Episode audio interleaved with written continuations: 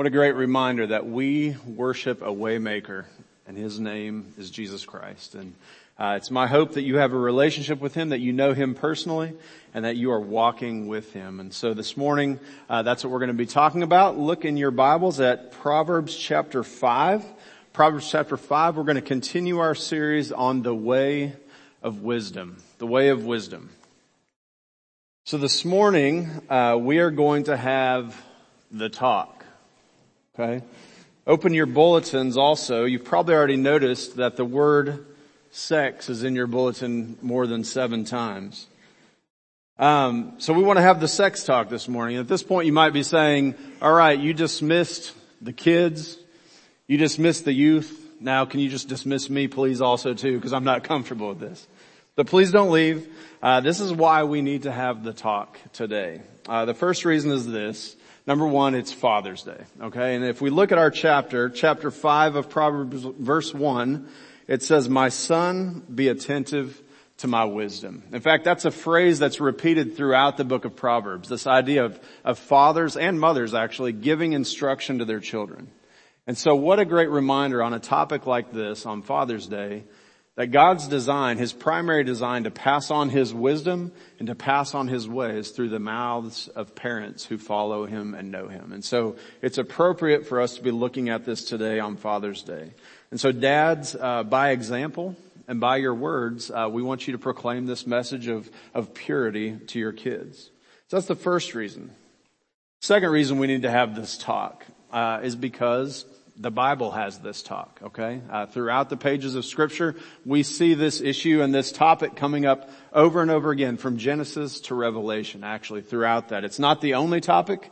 It's not even the main topic, but it's an important topic. And so, uh, in the book of Proverbs, for example, we have thirty-one chapters, and I hope many of you are reading through the book of Proverbs, uh, a chapter a day, get through it in a month. Um, But in the thirty-one chapters, there are nine chapters at the beginning that are the introduction. Chapters one through nine are really the introduction saying, here's what wisdom is, here's how you walk in wisdom, here's, here's why it's so important for you to know God's wisdom. And out of those nine chapters, three of them deal directly with this topic of sexual purity. Uh, in other words, when it comes to living wisely in the world, living wisely in this area is incredibly important because it, it affects so many other things. Um, so it's an important topic. It's an important piece of the puzzle that God says we can't leave out of our conversation in the book of Proverbs. Third reason why we need to have this talk today uh, is that it's come up in Scripture, but also if you just listen to the voices around you in the world, there's a lot of different voices with a lot of different messages that you could be listening to, right? A lot of different things, a lot of voices telling you and defining for you and redefining for you what is acceptable when it comes to this area of human behavior. Um, voices that tell you which path is acceptable, which path is desirable, which path is comfortable. And so whose voice are you going to listen to? This morning, I would just urge you, as we look at the book of Proverbs, listen to the voice of the Lord. Hear the voice of the Lord, the voice of wisdom. And I love this, uh, you know, he is your creator. And look at the very end of Proverbs five. Proverbs five, verse twenty-one says this, "For a man's ways are before the eyes of the Lord, and he ponders all his paths." So when you think about all those voices telling you it's okay to do this or it's not okay to do that, remember that when you get to the end of your life and you face uh the judge, it's not going to be a jury who votes and says, yeah, the majority of us think this is okay. It says here, a man's ways are before the eyes of the Lord. And so to me, it's important for us to know what the Lord thinks about this topic. And so uh, it's something we need to look at. And then the very last reason I would say this is is that not only because um it's the Lord Jesus, the one who died to set you free from all these sins, that's the one you're going to stand before. But the last reason is this. Proverbs three, verses five and six says this, "Trust in the Lord with all your heart and do not lean on your own understanding. In all your ways acknowledge him, and he will make your paths straight." Just catch that little word "all" in there. It was mentioned twice. You know, there's a lot of different areas in life that we'd like to say, I'm following God in every area, But this area I can kind of do I, I, what I think is best on my own. Scripture's full of examples. The news is full of examples of what goes wrong when we try to do things our own way. And so this morning, I want you to know you are invited to follow God in this part of your life. Trust in the Lord with all your heart. In all your ways, acknowledge him. So this morning, we're going to be talking about this topic of wisdom and sexual purity. And so um, what we're going to do is actually look at the first thing that I want to challenge you with is that we want to embrace God's design for sex, okay? Because chapter five of Proverbs, and we're not going to get into detail or, or, or things like that, but to set your minds at ease here. But chapter five of Proverbs really says, avoid this temptation, because it will distract you from the way of wisdom. Okay, this is a major pitfall on the way of wisdom. Um, and it's really interesting when you read through Proverbs. Actually, we'll talk about this in some further weeks. A lot of the Proverbs are direct quotes or uh share directly, say, with the Proverbs of ancient Egypt.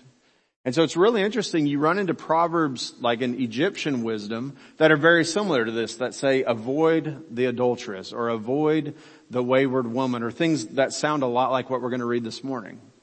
And so we could say, why is that? Why would even the Egyptians who, who don't worship the, the God that we worship, why would they have some of these things? Well, part of it is when you follow God's principles, everyone benefits by following God's principles. He's the one who designed life. And so we're going to see this morning as we look at this is that God has a design for sex, and God has a design for all these things. And we want to look at that before we look at Proverbs five. And really, anything outside of God's design in this area, in this area of, of uh sexual purity, is to be turned away from. That's the invitation of Proverbs. You remember last week uh, we talked about Proverbs eight and nine, how wisdom is crying aloud in the marketplace saying, come and follow the ways of the Lord, follow the ways of wisdom. But there's a competing voice, right? The voice of folly. Lady Folly is also shouting out saying, come, take of my things, and it's going to make you happy.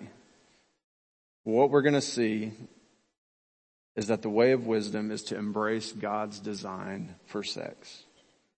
And it begins in the very beginning of the Bible in Genesis chapter two. Read these two verses with me. Listen as I read them. Genesis two, twenty-four and twenty-five. It says this, therefore, a man shall leave his father and mother and hold fast to his wife, and they shall become one flesh. And the man and his wife were both naked and were not ashamed. That's all the way back at the beginning of creation. What we see here in this design that God has is that uh, God designed sex and sexual purity to be enjoyed in a marriage between a man and a woman uh, for all of their life. All of Scripture actually points to this, not just the book of Proverbs, not just uh the Old Testament, not just the New Testament. Altogether, when we look at the whole picture, God says it's one man, one woman for lifetime. Let me make a little caveat here. We're going to talk at the end here of that if you've struggled with this or if you are struggling with any of these things, there's hope for you, right? We worship a way maker. So no matter what you're hearing, uh, I want you to hear there's hope. And so this, uh, when we talk about what is marriage, God says that sex is to be enjoyed in marriage. That's actually the main point of Proverbs five. Don't look for sexual satisfaction outside of your marriage. So how do we see this? Uh, actually, I want to read a couple of quotes for you. This is actually what Trinity Church believes about what marriage is. Again, if it's supposed to be something that happens within marriage, here's what we believe as a church. This is from our bylaws. Based upon the Holy Scriptures, we believe that God intended marriage to serve as a reflection of the relationship between Christ and the church, and he ordained it to be the original and foundational institution of human society. Accordingly, he established marriage to be a one-flesh, covenantal union between a biological male and a biological female that is intended to be lifelong in duration, exclusive by design, and generative in nature. So what that is, that's boiled down a whole lot of Scripture into a one really long sentence. Here's one other way you could say it. You could say marriage is a lifelong heterosexual covenant union open to the possibility of conceiving children. I think that captures a lot of what God says about marriage. And it's within marriage that God says, I've given you this gift of sexual union. And that's what we're addressing here in chapter five of Proverbs today. So outside of marriage, God says, sex is not for, not to be enjoyed. So anything outside of marriage, outside of his design, would be adultery, sex before marriage, any type of sex outside of marriage, pornography even, or as Jesus tells us in Matthew five, this is the one that gets all of us, right? Jesus says, if you've had lustful thoughts in your head, you're just as guilty of adultery as anyone who's actually gone out and committed the act. That sounds pretty hopeless, doesn't it? Because who of us hasn't had wrong thoughts? Anything outside of God's design is outside the bounds of wisdom. And so the first thing we're looking at here is that we are called to embrace God's design. And so what I want us to see this morning is a little bit of what God lays out there as here's my plan for, for, for this gift that I've given you. Next week, we're going to talk about how you actually fight the temptation, okay? How you actually fight against the temptation to, to give in. But this morning is just a look at the picture of what God has designed. And so uh, a couple things in your bulletin there. You'll see we got uh, four things that sex is. And so I want to just list these off. These are not original to me. Uh, I had a friend named Joel who actually put these four things together, and I thought about it, and I think, you know what, this encompasses a lot of what uh, what we're trying to what we're trying to talk about this morning. So first of all, this, sex is personal. We saw that in Genesis two. It says, for this reason, a man shall leave his father and mother and shall be united to his wife. The two shall become one flesh. And so it's important to realize in Scripture that God says this is between two people, not between two objects. We're not called to look at people as objects when it comes to this. That's why pornography is so harmful. It's called to be between a husband and a wife. And if you've been thinking about this, maybe you've read this chapter in Proverbs already, and you might be thinking about, how could Solomon, the king of Israel, make this statement, right? Solomon had a harem of five hundred, one thousand wives. How could he give us a lesson on purity? How could some of these kings have so many wives when they're supposedly the wise ones living? Uh, David, a man after God's own heart, remember how many wives he had. Well, here's the deal. Even the book of Proverbs, even the wisdom literature in the Old Testament, when it tells us these stories about the kings and how they departed from God's original design, this personal relationship with one wife, from the beginning, that's what it was. One man, one woman, forever. Even these kings, these so-called wise men, when they departed, it was disastrous, right? Uh, whenever humans try to improve on God's design or modify it or say we've got a better way, it doesn't end well. And so with Solomon, we see that. He, uh, he ended up, uh, marrying all these hundreds of women, uh, many of whom were not worshipers of the Lord God, and they led him astray. He was led astray by his own choice. David, the same thing. Think of all the chaos he experienced when he, uh, had all these wives. Back to God's design. God says sex is personal. It's to be between one man and one woman for the duration of their lifetime. That's the design that he has given us. Number two, sex is powerful, okay? Powerful. You might say, what are you talking about here? To help you understand, I want to show you a picture, okay? Here's a picture. How many of you got nervous when I said I was going to show you a picture, huh? Okay. This is a picture of my mom and dad and uh five of their kids. I'm I'm in there somewhere. I think I'm over there on the on the left. Um, for some reason, we don't have any family pictures when the sixth kid was in there. Isn't that just what happens to the sixth kid? You quit taking pictures. Anyways, but here's the point. God gave sex, and sex is a powerful thing. This is the means by which God has chosen to create human life, right? That's a powerful thing. This is not just something that uh people do just for fun. This has the potential of creating a human life. That's powerful, amazing, beautiful. I remember in, uh, in my sophomore year of high school, my biology teacher, his name was Jerry McClanahan. I still remember this question.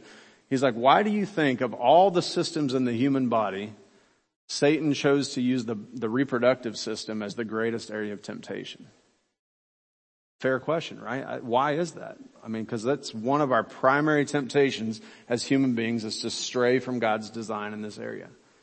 And I think the answer is what Proverbs tells us, and as I've thought about that over the decades, is if you stray from the path in this area, it can affect you for years. It can affect generations after you uh, because of the lives that can be created. Sex is powerful. You know, it's not just in the area of producing life. Um, it, actually, that's how God creates human life. But also we know that others recognize the power of sex and sex appeal, right? Advertisers know how powerful sex is, right? All these advertisements have some form of sex appeal because they know if we can convince people that they'll get what they want, they're going to buy our product. Advertisers figure this out. Politicians figure this out, right? They use this as something they can use to further their agendas and, and to get votes. Even in friendships, of course, that's all negative power of sex. People use sex to get what they want. It's a powerful thing. So God gave it to us as a powerful way of creating life. Here's the third thing. Sex is mysterious. This is something we see in Scripture. Um, the bonding that happens between a husband and a wife through this is something that's just mysterious. Even in the book of Proverbs, look at Proverbs thirty, verses eighteen and nineteen. There are three things that are too amazing for me, four that I do not understand, which, by the way, just push pause there. In Proverbs, whenever you see that, where, where the, the wise person says there are six things and then there are seven, that's a way of saying there's always one more thing, okay? In other words, uh, I think there's a list of seven things that God hates, um, and people will look at that and say, well, I'm not doing any of those seven, so I'm good, right? We'll read the rest of Scripture. There are other things on the list. Uh, but this is a, a way of saying there's at least these four and there's even more that I don't understand. So here's what they are. Four that I do not understand. The way of an eagle in the sky. Think about that. To the ancient mind, how can a bird fly? The way of a snake on a rock. How does it possibly move? It's just amazing, beyond understanding. The way of a ship on the high seas. How can something so heavy stay afloat? And the last one, and the way of a young man with a young woman. It's a mystery. How does God create life through this thing called sex? Mysterious. Here's another word, verse that tells us about the mystery of sex, and that is uh, Ephesians five, thirty-one and thirty-two. This chapter in Ephesians is God saying uh, marriage is a sacred thing. Marriage is a picture of Christ's love for the church. And he goes all the way back to Genesis to quote Genesis two and says, therefore a man shall leave his father and mother and shall hold fast to his wife, and the two shall become one flesh. This mystery is profound, and I'm saying that it refers to Christ and the church. So every aspect of the love that a husband and wife share in marriage, including sexual love, somehow reflects the mystery of God's love for his church. What a powerful thing. God says, I know you. I know every detail about you. Remember Genesis two? The man and wife were naked and unashamed. God says, I know every single thing about you, and I still love you. I want to love you. That's a mystery. Sex is a sign of that union between Christ and his church. But here's the fourth thing about sex, and this is where I think a lot of people go off the rails, uh, go down the wrong track, is that sex is not the ultimate thing. Sex is beautiful and wonderful. It's a gift from God. It was God's idea.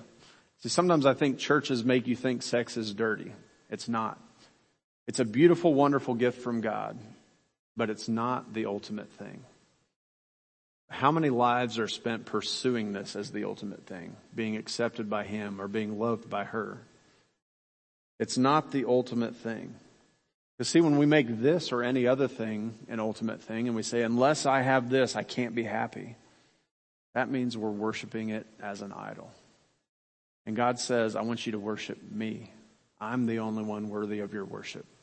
You trust me? Worship me, not this idea of sexual satisfaction. So it's not the ultimate thing. But before we move on into kind of what chapter five has to say about this, I want to make a comment here. You know, not all of you, not all of us in this room have experienced uh, God's design in this way. In fact, some of you who are single may have never experienced this at all. But for those of you who've experienced maybe a twisted version of this, abuse or betrayal, or you've been taken advantage of, or you've made mistakes, uh, know this. You are loved unconditionally by Jesus.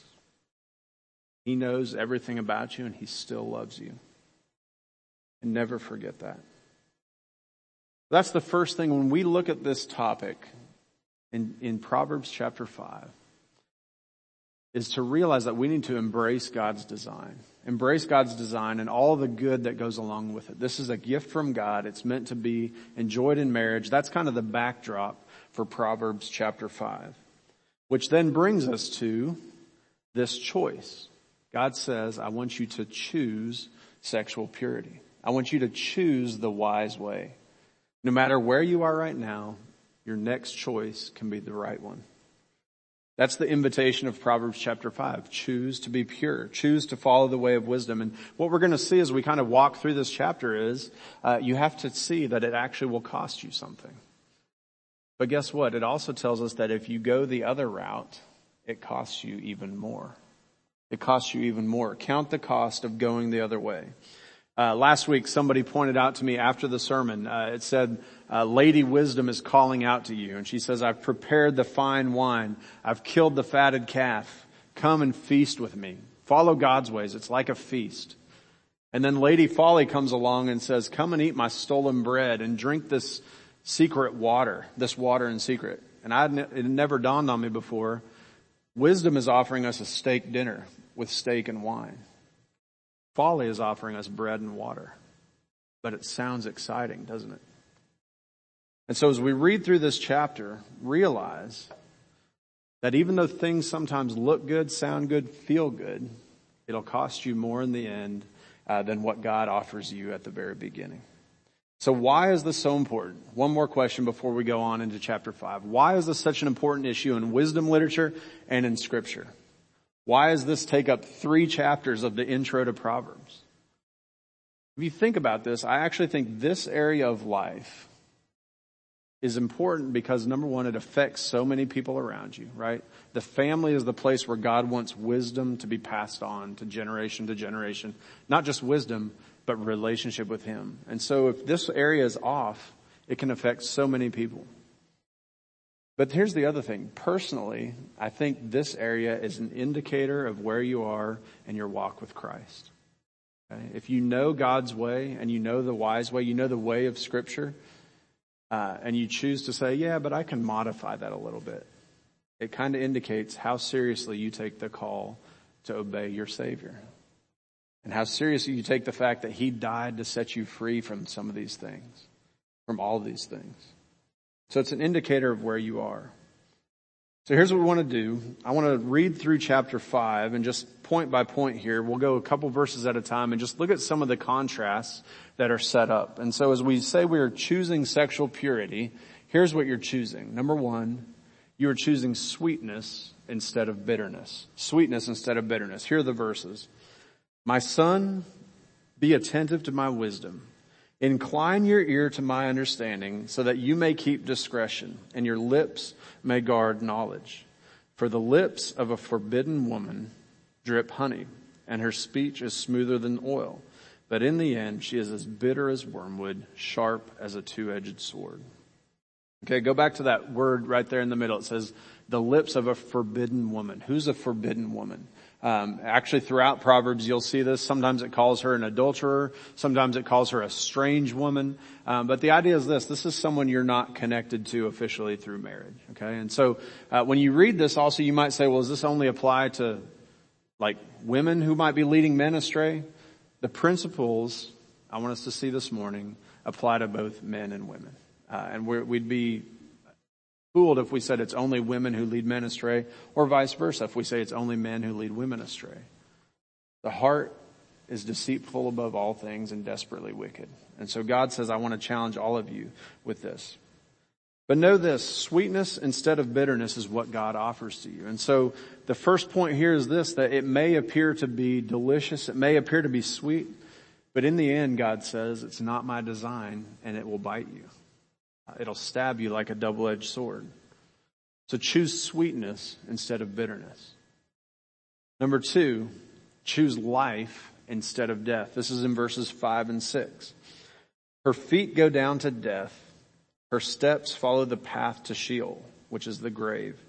She does not ponder the path of life, Her ways wander, and she does not know it. So think about this. It's like you have two paths in front of you. You can follow God's way. You can follow the world's way. And a lot of times when you see that choice in front of you, in fact, it doesn't look like death at all.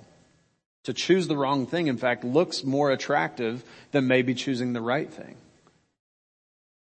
But know this, there's, and in fact, you might even do this. You might cheat on your spouse and you don't die. You live a long life and nobody ever knows about it. But know this, there's a death that's worse than physical death, right? And that's spiritual death. And when we sin against God, it separates us from Him. And our only hope is to be forgiven and cleansed of that sin through Jesus Christ.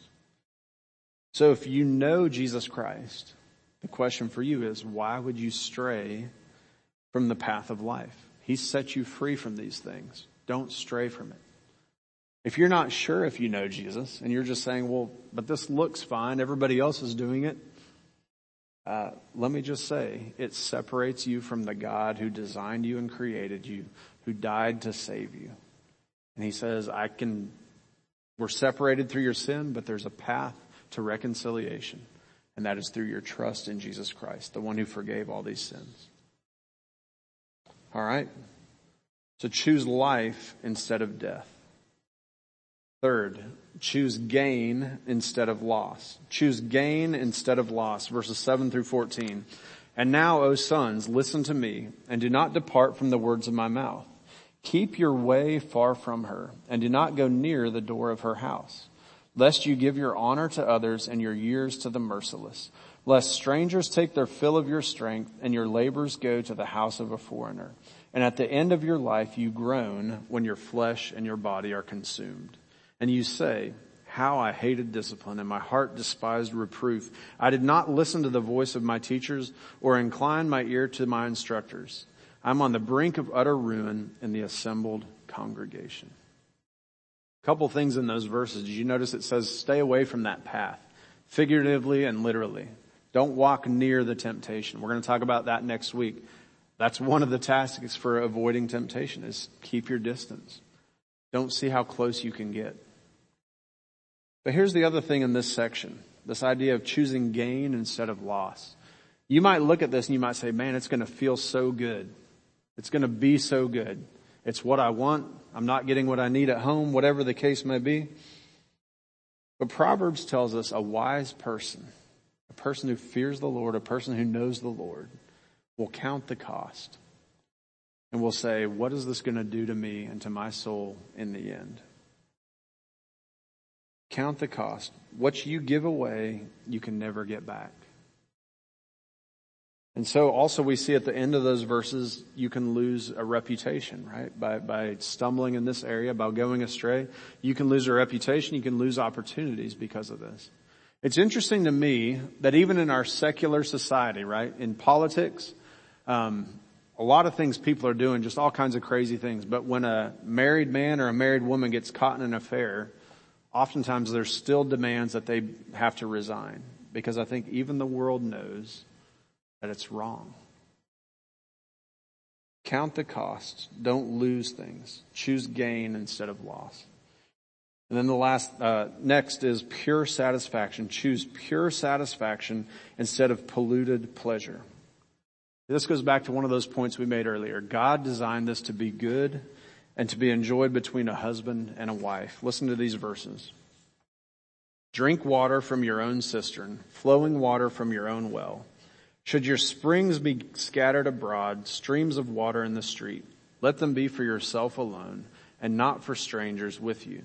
Let your fountain be blessed and rejoice in the wife of your youth. A lovely deer, a graceful doe, let her breasts fill you at all times with delight. Be intoxicated always in her love. Why should you be intoxicated, my son, with a forbidden woman, and embrace the bosom of an adulteress? Did you catch that contrast there? There's some pictures given in there. A picture of beautiful, clean, flowing water. A couple weeks ago, we were in the Smoky Mountains. We saw some of these amazing mountain streams gushing with perfectly clear, freezing cold water. I think you could drink it straight out of the stream. Contrast that with water that's overflowed the banks of the river and gone where it's not supposed to go. You remember these images from Katrina when the river came out? Or you name, fill in the blank of any flood. How nasty that water was. In comparison with the free-flowing water from your own well.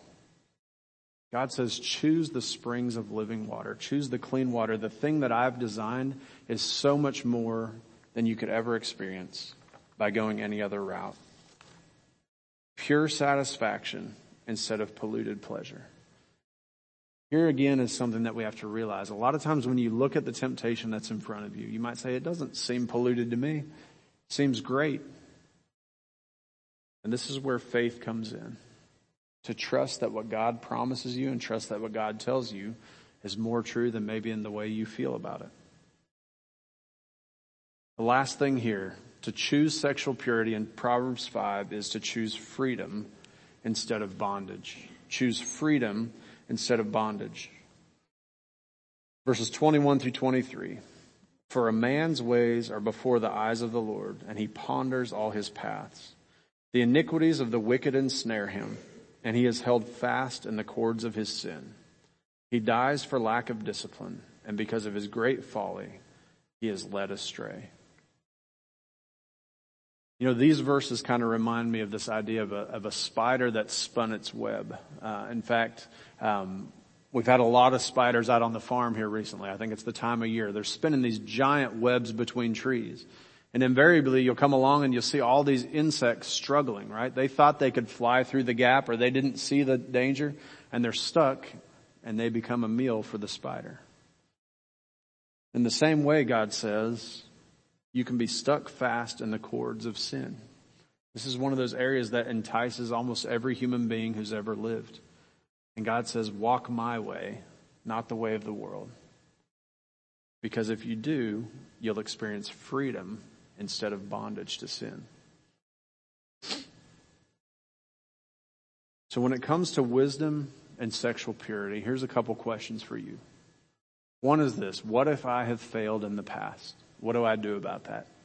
What if you describe all this to me, Marcus, and I'm looking at Proverbs five, chapter six, and chapter seven, and I'm saying I've I've messed up. If not in action, at least in my thoughts, I've messed up. I still remember uh there was a season in my life where I was struggling with porn. It was in college.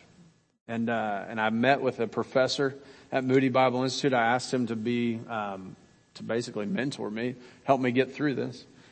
And every time I'd come in and he'd say, Marcus, have you struggled? Did you struggle in this past week? And a lot of times I'd say, yeah, I did. And he would say, well, let me ask you a question, Marcus. Have you asked Jesus to forgive you? First couple times I was like, well, no, not yet. Pretty soon I caught on. I was like, I'm supposed to do that. And so he said, well, ask Jesus to forgive you. And if you've done that, I have good news for you. You're forgiven. That sin has been cast away. It's been thrown away deeper than the deepest ocean. So if you have failed in the past, have you asked God to forgive you? And if you've, if you've asked him, know this: he has forgiven you. Here's another question. But what if I'm failing right now? What if I'm doing something outside of God's design and I know it and I don't want to stop or I don't know how to stop? I would say this. First of all, ask God for help. That's what a church is for also. Find someone in the church who can walk through this with you, who can mentor you. That's the only way. I think that's what God used to help me get over my uh, addiction to porn in college. By God's grace, uh, he set me free from that. Find someone to walk through that with you. And then again, if you know this is something wrong, if this is a sin, repent. Ask God to forgive you. And here's the good news. He will forgive you. And that third question, what if I fail in the future? What if I fail in the future? By God's grace, none of us will fail in action. But I can almost guarantee you all of us will fail, at least in our thoughts. In fact, it doesn't matter whether you're married or single, divorced, widowed, fill in the blank. I had a friend once who led a prayer meeting with uh, with a bunch of older guys. And he said he would ask for prayer requests. And this one guy who was eighty every week said, I'd like to have prayer for evil thoughts. You never outgrow this temptation. So what if you fail in the future? Know this. The blood of Jesus is enough to wash away any sin you commit in the future. Ask him to forgive you. He'll forgive you. He'll remove that interruption in your relationship. Now, that's not a license to go out and do whatever you want, because there's plenty of God's blood to cover it. Uh, but know this, God will forgive you. He has forgiven you. He will forgive you.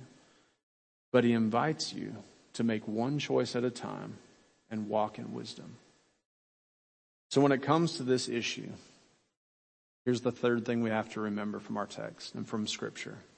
We must rely on God's grace for forgiveness for our failures, and also to keep us from stumbling in the future.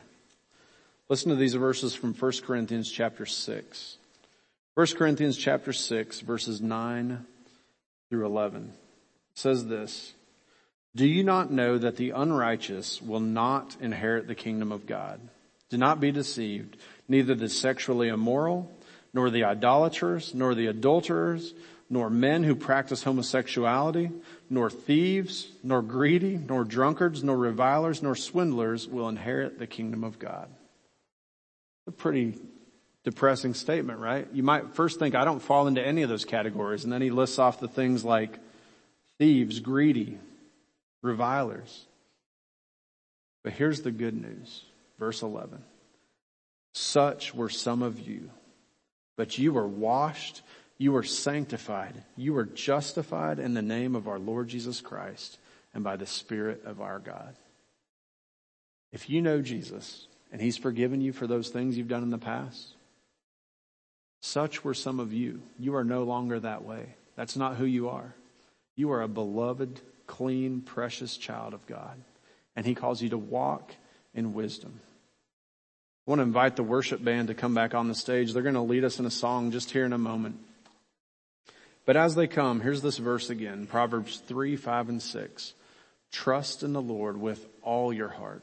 Do not lean on your own understanding. In all your ways acknowledge him, and he will make straight your paths." Now, I showed you this picture last week. When it comes to life, there's a lot of different routes in front of you. Confusing choices. How do I know if I'm choosing the right track, the right path? And that's why we study the book of Proverbs. That's why we look at God's wisdom on this issue in chapter five.